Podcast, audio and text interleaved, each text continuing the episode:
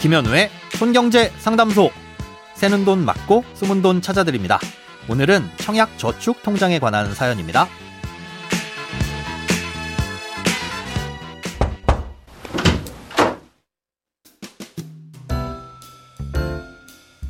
저는 2005년 청약 저축에 가입해 공공택지에서 아파트 분양을 할 때 청약할 계획을 가지고 있었습니다. 매달 10만원씩 넣어서 약 1,400만원 정도가 된 이후부터는 납입을 안 하고 있고요.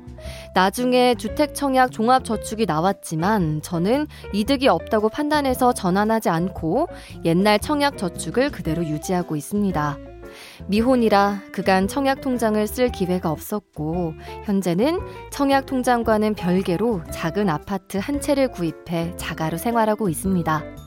이 집에서 평생 살 생각은 없고 추후에 청약을 하거나 매매를 통해 다른 집으로 이사를 가고자 합니다. 앞으로도 결혼이나 자녀에 대한 계획은 없이 살 듯한데 언제 쓸지 모르는 이 통장을 그대로 두는 것이 좋을지 아니면 그냥 해지하고 다른 방법으로 활용하는 것이 좋을지 모르겠습니다. 좋은 조언 얻고 싶습니다. 앞으로도 공공에서 분양하는 국민주택의 청약을 도전하실 생각이라면 가입하고 계신 청약 저축 통장은 그대로 유지하시면서 중지했던 납입도 다시 시작하시고요. 과거에 못 냈던 부분도 더 채워 넣으셔야 됩니다. 음, 그리고 미래에 납입할 돈도 미리 납입하는 선납이라는 걸 통해서 지연됐던 기간을 상쇄하는 것도 필요합니다. LH 같은 공공에서 분양하는 아파트를 흔히들 공공주택, 뭐 정식 명칭은 국민주택이라고 하는데요. 여기에 청약을 신청할 수 있는 통장은 두 가지가 있습니다. 2009년 5월에 출시돼서 지금까지 가입할 수 있는 주택청약 종합저축이라는 통장이 있고요. 예, 주택청약 종합저축이 출시되기 전까지 가입할 수 있었던 청약저축이라는 통장이 있습니다.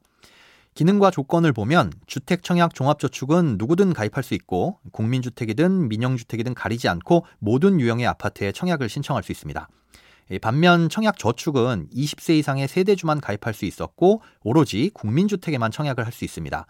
이렇게 놓고 보면 주택 청약 종합저축이 좋아 보이지만 국민주택에 청약을 할 생각이라면 과거 청약저축 통장을 가지고 있는 것이 대부분의 상황에서 유리합니다. 국민주택은 전용 면적이 40제곱미터 이하인 경우 납입 횟수가 많은 사람 우선으로 당첨자를 선정하고요. 40제곱미터를 초과하는 경우 청약 통장에 쌓인 돈이 많은 사람을 우선해서 뽑습니다. 이때 납입 횟수는 한 달에 한 번까지만 인정되고요. 납입 금액은 월 1회 10만 원까지만 인정됩니다. 납입 총액이 많은 사람이 유리하다고 했으니 결국 10만 원씩 오래 넣은 사람이 유리하다는 뜻이겠죠.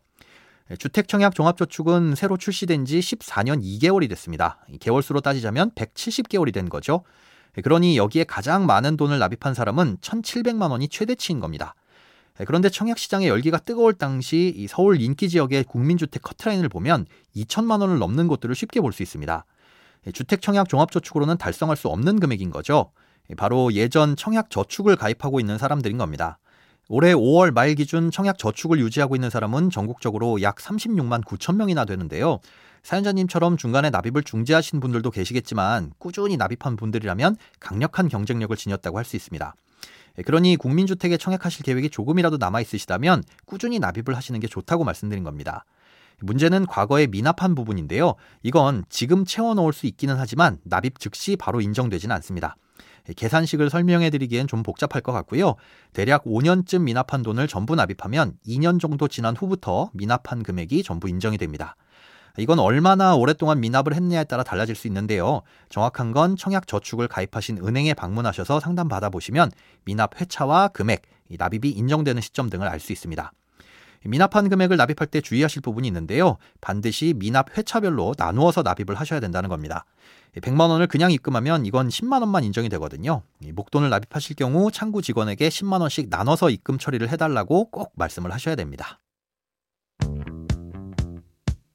돈에 관련된 어떤 고민이든 상관없습니다. imbc.com 손에 잡히는 경제 홈페이지에 들어오셔서 고민 상담 게시판에 사연 남겨주세요. 새는 돈 맞고 소문 돈 찾아드리는 손경제 상담소 내일 다시 만나요.